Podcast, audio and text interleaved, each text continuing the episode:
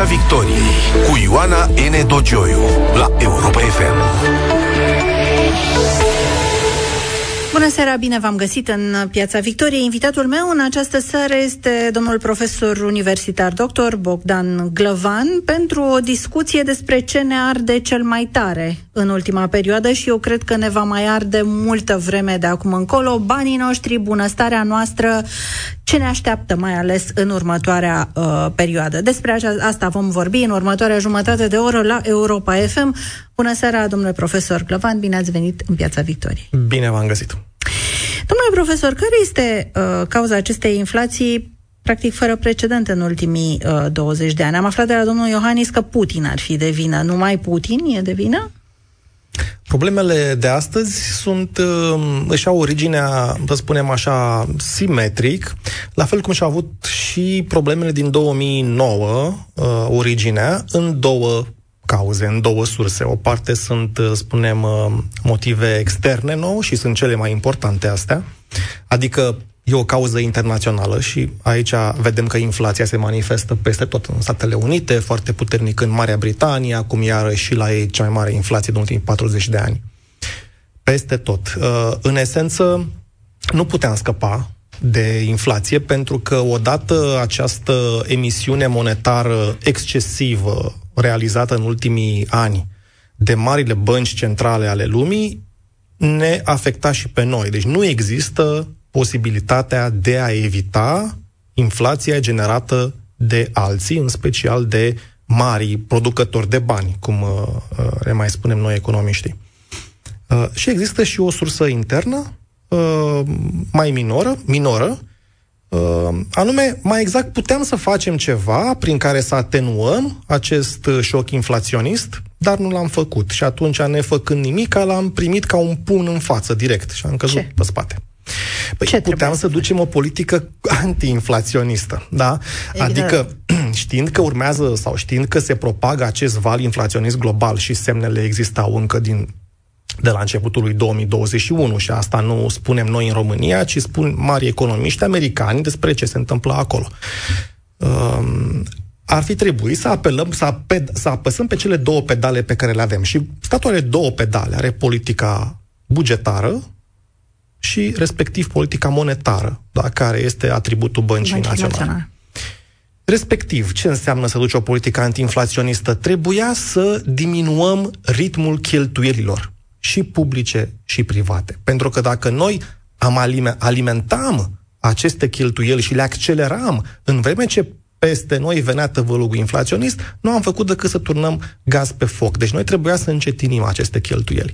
Și premizele erau foarte bune, pentru că noi ieșisem din criza pandemică, recuperasem uh, scăderea aia din 2020, o recuperasem la începutul 2021, eram ok cu produsul intern brut, însă, din păcate, am apăsat pe accelerație în momentul nepotrivit. Și nu s-a întâmplat nici scăderea, să spunem, uh, hai să spunem, consolidarea bugetară, pentru că ceea ce contează este acest uh, efect net. Nu cheltuielile publice, nici veniturile publice, ci netul contează, adică deficitul.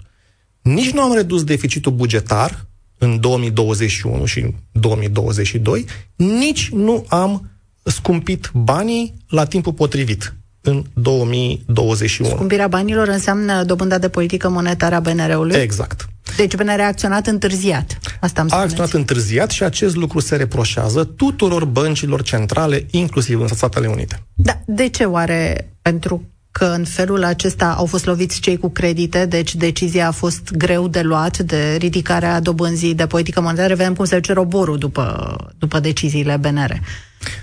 Uh, în principal, argumentul a fost acela că nu va fi nicio inflație.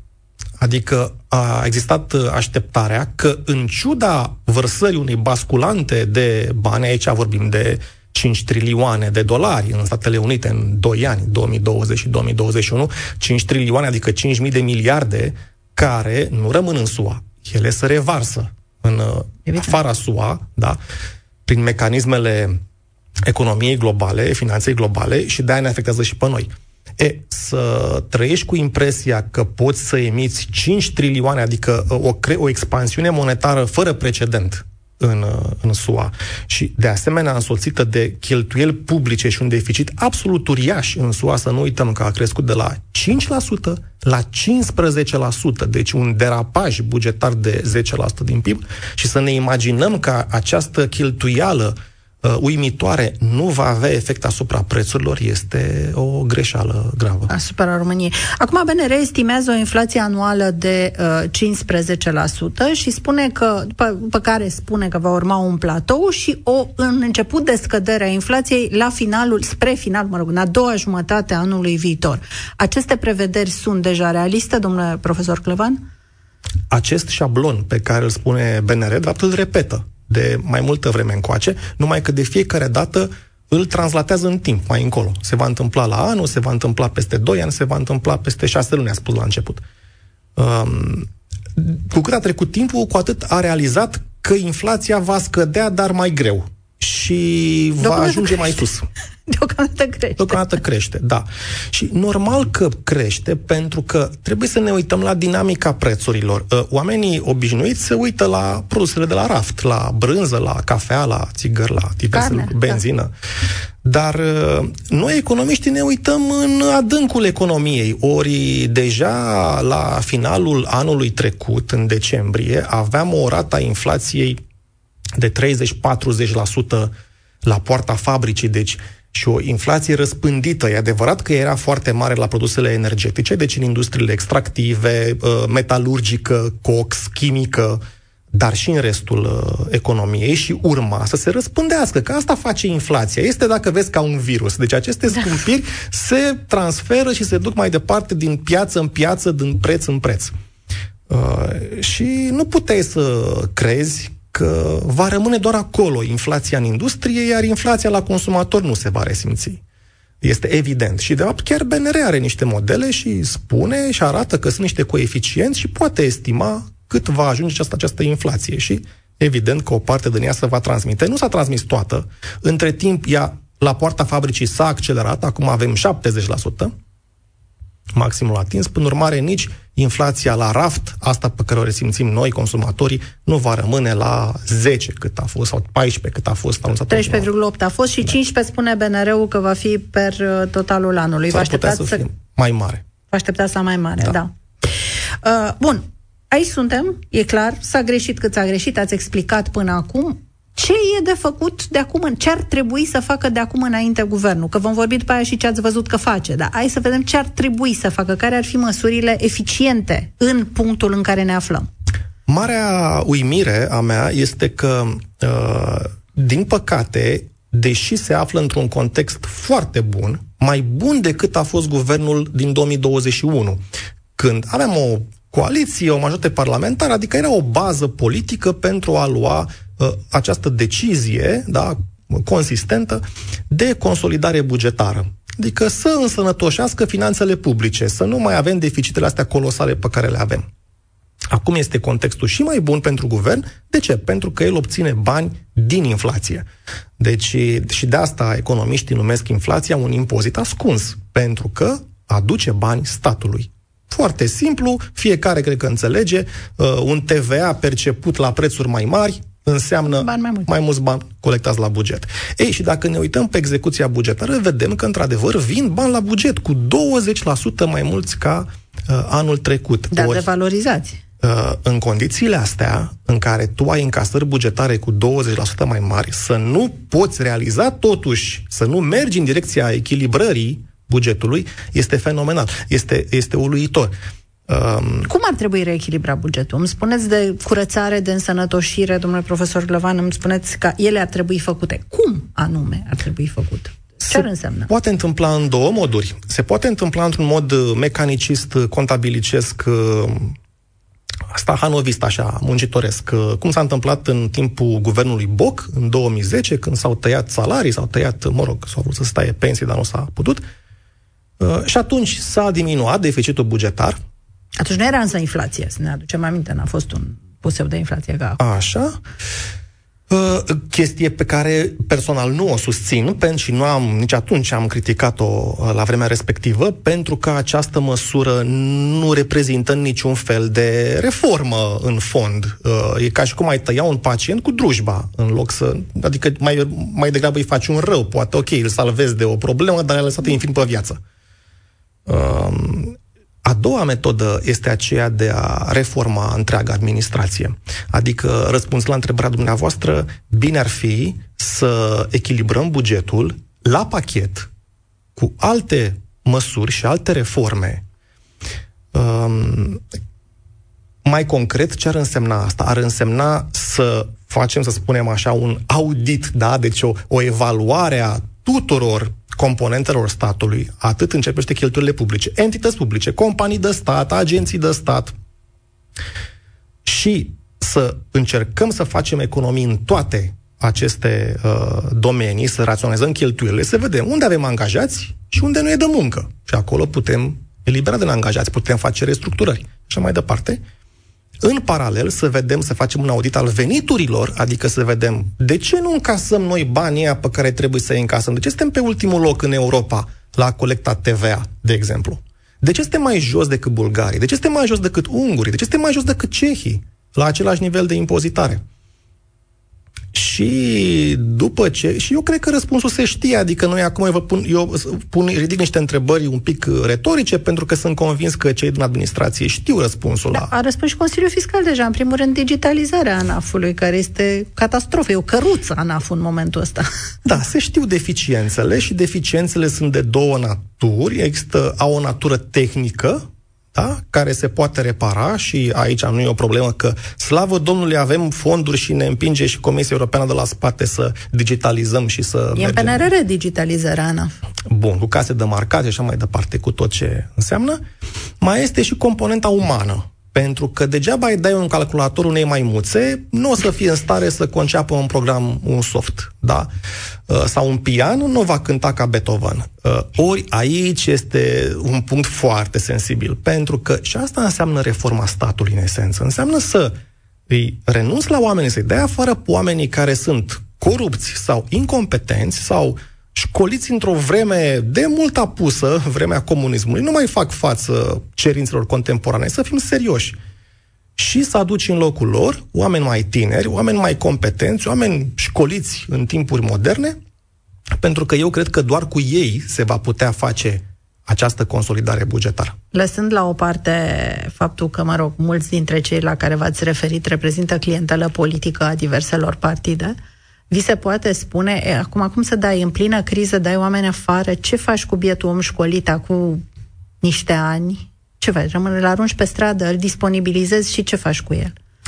O parte din oamenii aceștia uh, pe, pentru care, să spunem, uh, ar trebui să, uh, să ne fie milă, adică să fim impresionați de situația lor, nu sunt oameni cu o condiție modestă. Nici pe departe. Aici vorbim în principal de oameni cu poziții de conducere, cu poziții decizionale în administrație, adică sunt directori, șef servicii uh, și așa mai departe. Uh, oameni care au o vârstă. Uh, sunt multe cazuri de oameni evident în vârstă, da, oameni care trebuiau chiar să iasă la pensie. Noi în România, în schimb, ce facem? Dăm o lege prin care se leagă de glie, practic. Funcționarii publici devin legați de glie pentru că la liberul lor arbitru, dacă ei decid, domne, mai vreau să stau încă până la 70 de ani. A, păi obligatoriu vei sta atunci, că dăm o lege. Deci ei se înțepenesc în fotoli, ar trebui să-i desțepenind în fotoli și să-i trimitem acasă la pensie, că și pensia este pe măsura veniturilor pe care le-au câștigat. În schimb, în loc de ceea ce spuneați dumneavoastră, uh, guvernul se gândește cum să mai jupoaie un pic, să mai umble la taxare și la impozitare uh, în sus. Și se discută foarte insistent, pe diverse tonuri, cei drept, despre renunțarea la cota unică, cât mai e ea unică, dar, mă rog, nu mai e la acest 10% impozit pe salariu uh, și trecerea la o cotă progresivă misterioasă despre care nu avem multe detalii, care ar fi fost discutată cu Banca Mondială, mă rog, sunt tot felul de scenarii. De principiu, credeți că ar fi, lăsând la o parte chestiunea ideologică, sigur, dacă ești de dreapta, nu ești de acord, dacă, dar din punct de vedere economic, ar fi sustenabilă și ar putea aduce vreun beneficiu o asemenea schimbare în acest moment? Pentru că ați pronunțat un cuvânt uh, ideologic și pentru că ascultătorii mă pot uh, încadra într-o anumită poziție ideologică, vreau să vă spun un lucru din capul locului. Nu are nicio legătură. Cota unică cu o preferință ideologică. Nici vorbă. Deci haideți să vă dau un exemplu foarte simplu. Putem avea o cotă unică de 16% sau de 10%, cum au uh, bulgarii, și putem avea o impozitare progresivă cu cote de la 1 la 3%, cum era la, pe la 1900-1910 în lumea asta occidentală, da? Lumea care a apus, nu mai există astăzi. Deci impozitarea progresivă de acolo a plecat, de la niște niveluri ridicol de mici ale cotelor de impozitare. Să nu creadă cei care ne ascultă că impozitare progresivă înseamnă musai de la 15% la 50%, da? Sau la 80%, cum era în Suedia în anii 70. Nu, poate să fie o impozitare progresivă cu cote foarte mici. mici. Însă, cu siguranță și dumneavoastră credeți, ca și mine, că de fapt guvernul când a lansat uh, această idee nu s-a gândit să ne întoarcem la o impozitare progresivă cu cote foarte mici, ci la una cu cote mai mari. Da, și vorbeam de e, componenta de stânga care vrea să adune bani la buget, așa să, să dacă o uh, curat.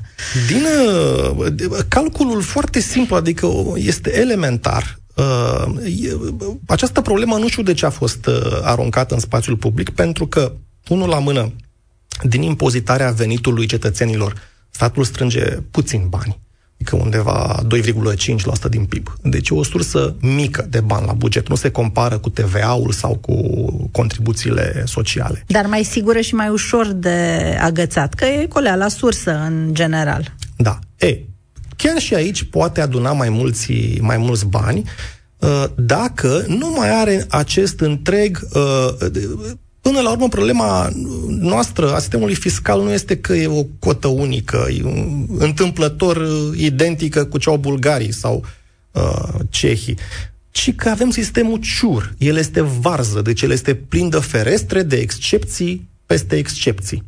Și atunci, dacă bulgarii colectează 3,5% din PIB, dacă ungurii colectează 5% din PIB, cu aceleași taxe, noi de ce colectăm doar 2,5%? din PIB, pentru că, de fapt, nici ăia 2,5, nici ăia 10% sau uh, impozitul pe profit, da? Nu este, de fapt, impozit de 16%. Nu este, ci sunt o mulțime de uh, de excepții, de tratamente diferențiate, micro-întreprinderi, întreprinderi mai mari, dacă ai zero angajați, dacă ai peste un angajat sau trei și așa mai departe.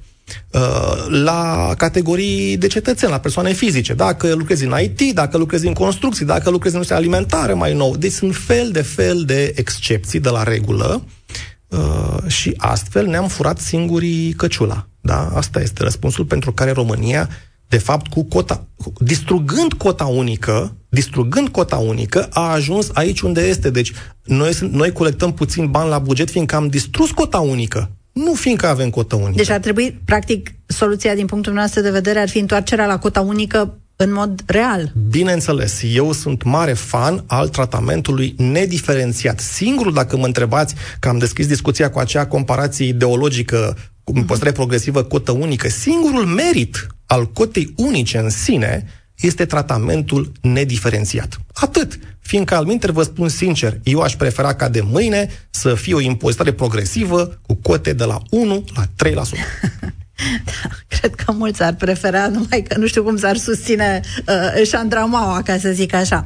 Bun, întrebarea este dacă nu cumva o asemenea idee ar putea face mai mult rău uh, având în vedere inclusiv ceea ce vorbeam noi mai înainte, starea dezastruoasă a ANAF.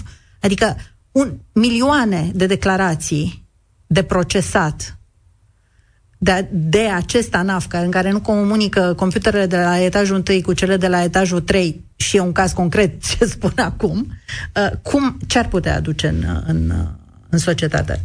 Încasări și mai mici, evident. Deci întreaga discuție uh, pornește de la o falsă problemă, să spunem, uh, găsește un pai și se leagă de el și pretinde că paiul este problema pentru care nu vedem bine, de fapt, bârna e în altă parte.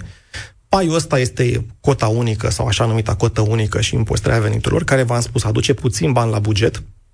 Uh, chiar dacă am mări a, am trece la impozitare progresivă cu cote mai mari și am mări povara fiscală, ok, ce ar putea spera guvernul să aducă la buget? Ce ar putea spera? Un 0,5, să spunem, un 0,3% din PIB. Da? Cât timp?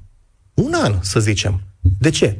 Păi după aia oamenii se repliază comportamentul uman reacționează la stimul și asta știe orice economist. Și pot să vă dau exemplu din 2010, pentru că este cel mai bun exemplu pe care l-am la dispoziție, cu creșterea TVA-ului, când guvernul Boca a mărit uh, TVA-ul.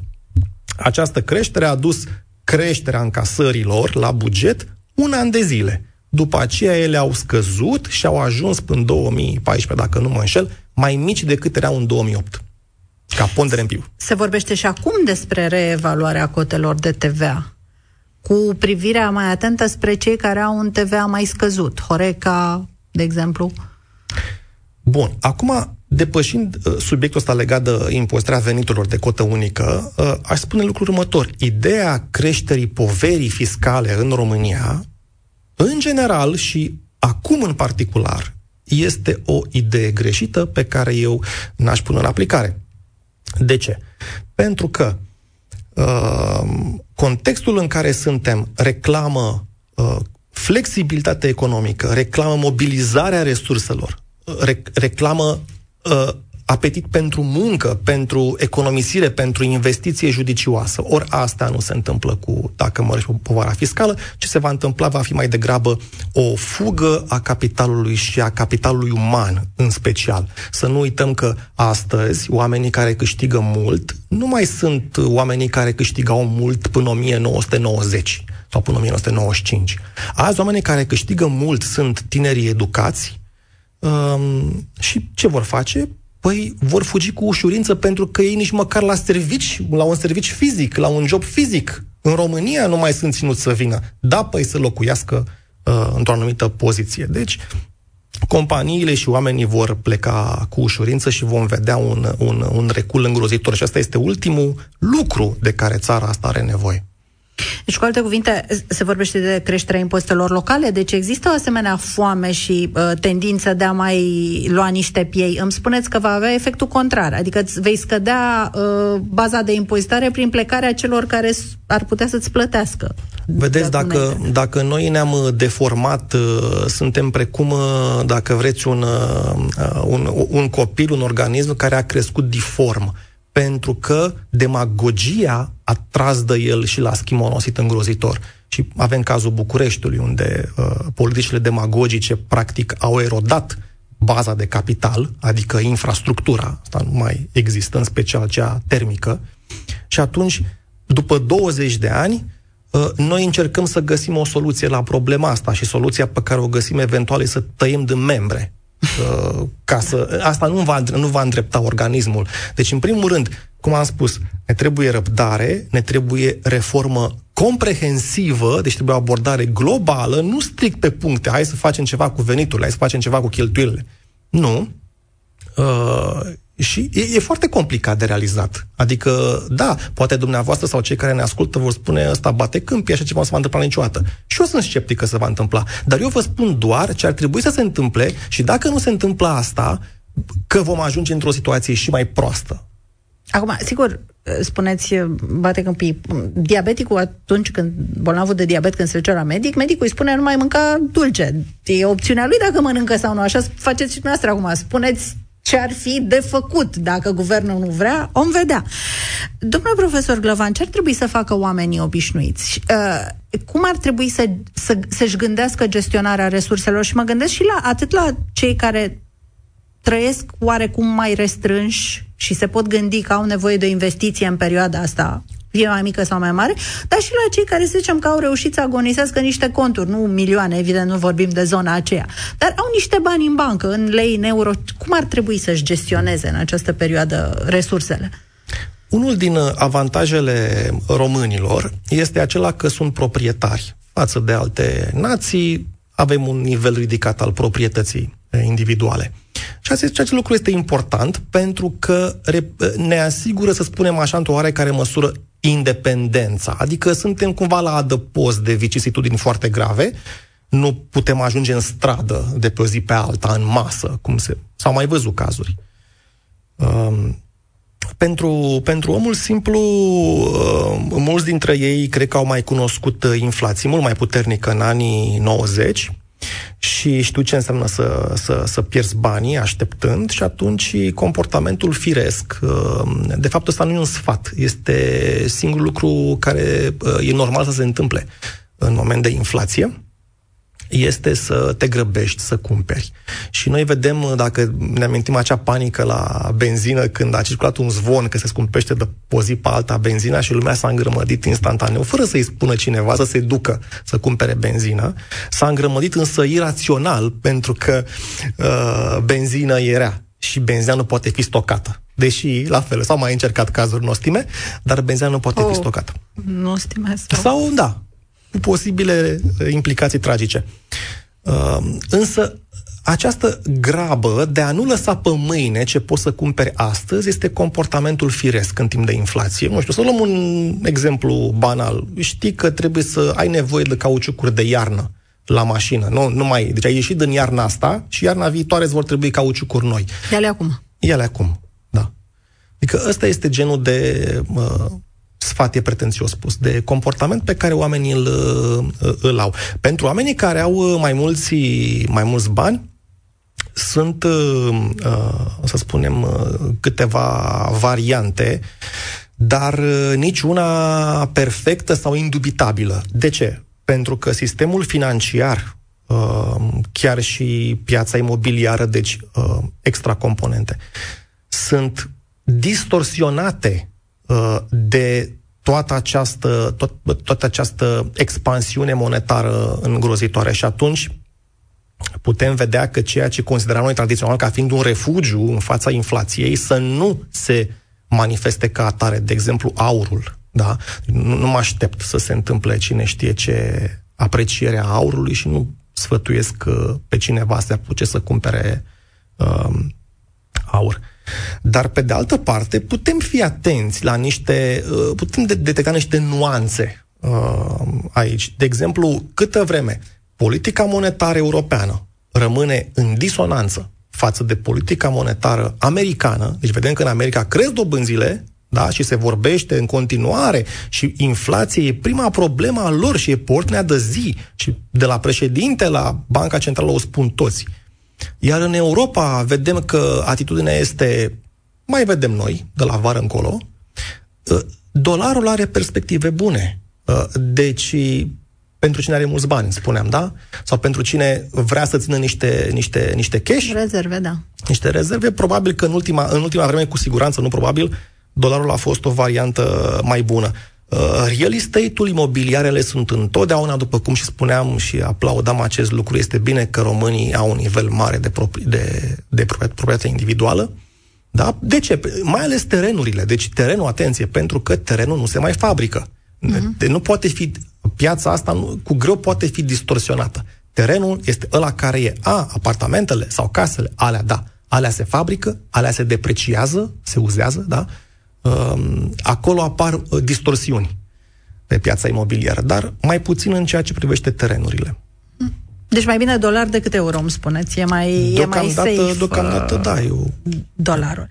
Bun, noi am vorbit aici despre tot ce se întâmplă și totuși noi avem o creștere economică raportată de INS de 5,2% uh, față de perioada similară a anului trecut. De unde această creștere cu care sigur că guvernanții s-au lăudat și au folosit-o ca argument pentru liniștirea populației? Putem uh, doar specula, pentru că nici NSU ne sunt doar date semnal, adică uh, mai pot fi revizuite. Uh, dar pentru că eu sunt macroeconomist ca și um, ca hobby mai degrabă, pentru că, sigur, sunt și microeconomist, dar ca hobby sunt macroeconomist, pot să vă spun următorul lucru. Este exact de ceea ce ne temeam că se întâmplă. Adică, în momentul în care tu ai o creștere așa, așa puternică, așa mare a PIB-ului, nejustificată de, fandor, de factori de fond, din contră, noi avem război lângă noi. Uh, China are lockdown-uri și sunt întreruperi pe liniile de producție, pe, da, pe transporturi, pe toate astea. Resursele se scumpesc și PIB-ul crește. Deci asta este... Uh, suntem ca în 2008, când uh, unii credeau că gata, ne apucăm să cumpărăm case în Florida, că ne-am îmbogățit peste noapte. PIB-ul creștea, dar este... Asta se numește în economie creștere pauperizantă. De fapt, e o creștere înșelătoare. La capătul ei rămâi mai sărac, nu rămâi mai bogat. Sau uh, e o creștere care generează polarizare foarte multă, uh, socială, da, inegalitate nu este o creștere sănătoasă. Nu. Ea va da înapoi. Și asta spune și Banca Națională, asta, exact asta spune. Avem, suntem acum într-un limbaj tehnic, asta spunea la început, că economiștii sunt tehnici. Da, dumneavoastră nu. Asta îmi place foarte mult, dar acum văd că nu puteți evita. Mă avertizați da, că nu puteți un jargon uh, așa econom- de economist. Suntem cu PIB-ul peste potențial. Adică e un fel de a spune că e artificial ce se întâmplă, da? Mai, mai pe românește. Deci, și cu cât e mai mare gogoloiul ăsta artificial, cu atât e mai urât. Pentru că cu atât înseamnă că vom scădea de acolo mai abrupt. Îmi spuneți așadar că ar trebui să ur- ar putea să urmeze recesiunea? Um, deocamdată astea sunt niște date pe un trimestru. Pe un trimestru nu înseamnă mare lucru. Uh, cred că s-a făcut foarte mult uh, caz oricum uh, pe tema asta mai mult decât merită. Însă întrebarea cu recesiunea este pertinentă, este oportună. Um, cred că vom avea o creștere economică lentă și în acest an și în anul următor. Sunt chiar uh, mai pesimist în ceea ce privește anul următor decât anul acesta, contrar estimărilor, pentru că estimările oficiale sunt ce e greu acum este, dar pe urmă ne revenim noi în 2023. Eu țin să vă spun că această retorică am auzit-o din iarnă, din toamnă-iarnă, din noiembrie-decembrie, legată de prețul la energie. Și la fel s-a spus, e un puseu inflaționist ce a fost mai greu, hai că a trecut, ă, dar acum venim cu plafonarea, cu nu știu ce, o să scădem. Uh, nu, nu, uh, și o să vă dau un singur exemplu, un, un singur motiv de ce. Uh, noi încă nu simțim creșterea dobânzilor și pe măsură ce băncile centrale vor merge uh, contra inflației și deocamdată asta face SUA, destul de lent, dar o face. Europa s-ar putea să o facă din, din, de la vară încolo, din, din, în toamnă înseamnă că dobânzile în România vor crește semnificativ mai mult decât ce sunt astăzi și având în vedere că ratele la bănci oricum reacționează cu întârziere, că nu se modificați, nu modificați BNR-ul dobânda și instantaneu cresc ratele, ci după 3-6 luni. Uh, oamenii vor resimți aceste măriri de rate în 2023. Uh, deci atunci se, și atunci își vor modifica comportamentul, inclusiv de consum. Pentru că dacă vezi că ți s-au mărit ratele la bancă și vezi că nu mai poți să plătești cu tare credit la mașină sau leasing sau nu știu ce e tu pe acolo, sau nu mai, nu mai merg afacerile pentru că nu mai găsești uh, finanțare, atunci îți vei ajusta și consumul, deci nici retail-ul și... Da, de altfel ați scris și mi-am notat aici, uh, scriați pe Facebook în urmă cu câteva zile, sunt pesimist în legătură cu retail-ul, nu pentru anul 2022, ci pentru 2023. La cum se prezintă acum lucrurile, în baza informațiilor de acum, este probabil, por, probabil un recul al comerțului anul viitor. Și iată că ați și explicat de ce. Pentru că din cauza creșterii uh, dobânzilor. Care... Noi am trăit în acești ani cu un ritm foarte alert de creșterea creditului și a masei monetare. Bun. Um, care acum se temperează. BNR însă își spune, e un ritm extraordinar, deosebit de ridicat. Deci îl va tempera. În momentul în care el se temperează, totul se temperează. Adică și apetitul nostru pentru consum și vânzările din hipermarketuri sau din diverse magazine online, totul se va tempera. Și acea, acel guguloi se va tempera și da, el, cum, da, cum da, spuneați mai devreme. Ați vorbit de prețurile la energie, de fapt ele au declanșat această, acest șoc uh, odată cu uh, uh, cam din toamna anului trecut. Acum avem o soluție, e plafonare, credeți că e o soluție suficientă, o suf- care va fi până în aprilie, mă rog, pe nivelurile acestea își propune statul să păstreze prețurile? Chiar a legiferat? În primul rând, a spune că a fost o pseudo-soluție. A fost, în primul rând, o soluție prin care statul s-a scos, între ghilimele. De ce? Pentru că plafonarea este la un nivel foarte înalt. Și uh, eu mereu mi-am dat exemplul meu. Eu și acum plătesc gaze la 15 bani kilovatul, Adică la prețul vechi, antic și de demult. Pentru că am contract și, nu, sincer, nu știu când se va încheia contractul, dar când se va încheia contractul, se va duce prețul undeva pe 0,30 de uh, bani. Deci, adică dublu. Deci plafonul impus de stat a fost undeva la dublu sau la triplu față de vechile prețuri. A fost un plafon foarte suspus.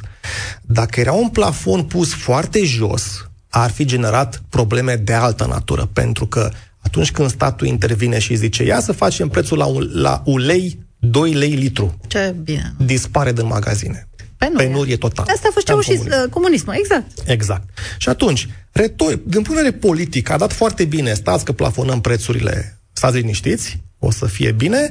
Uh, din punct de vedere bugetar a fost foarte bine. Pentru stat, plafonul a fost fixat sus, prețurile s-au dus sus instantaneu, da, la curent electric, de exemplu, mi-a venit oferta de trei ori mai mare decât uh, uh, plăteam înainte și statul a câștigat. Deci plafonarea a fost o pseudo-soluție. Uh, cea mai simplă soluție, dacă se dorea, uh, să zicem, uh, pansarea acestei răni, da, adică uh, ajutarea consumatorilor, era să scazi taxele. Era cea mai simplă soluție pe care s-a implementat, din câte știu, și în Spania, și în Franța, uh, în alte țări. Mm, cel mai simplu, adică pentru ce să vină statul pe urmă și să zică stați că plafonez cu un mecanism îngrozitor, ne amintim cu toții că a încercat odată, nu i-a ieșit, a încercat a doua oară, a revenit. A declanșat o vânătoare de vrăjitoare. Da, a băgat furnizorii, a băgat furnizorii de energie în datorii la bănci, pentru că nu le compensează, nu le dă compensarea respectivă. Deci a creat o sumedenie de probleme când putea foarte simplu să scadă aceste sumedenie de taxe. Cine se uită pe factura la curent vede că sunt vreo șase tipuri de taxe acolo. Uh, de ce n-a făcut asta? Fiindcă n-a dorit, de fapt. El a dorit să câștige din inflație. Ce v-am spus și la început și este absolut uimitor că câștigând din inflație, tot, tot nu, nu este în stare să realizeze echilibru bugetar. Domnule profesor Bogdan Glăvan, vă mulțumesc foarte mult pentru prezența în Piața Victoriei. Dragi prieteni, Piața Victoriei în această seară se încheie. Ne reauzim săptămâna viitoare joi. Să aveți o săptămână minunată. Acum rămâneți la Europa FM împreună cu știrile Europa FM și apoi în clubul de seară împreună cu Alina. Piața Victoriei cu Ioana N. Dogioiu la Europa FM.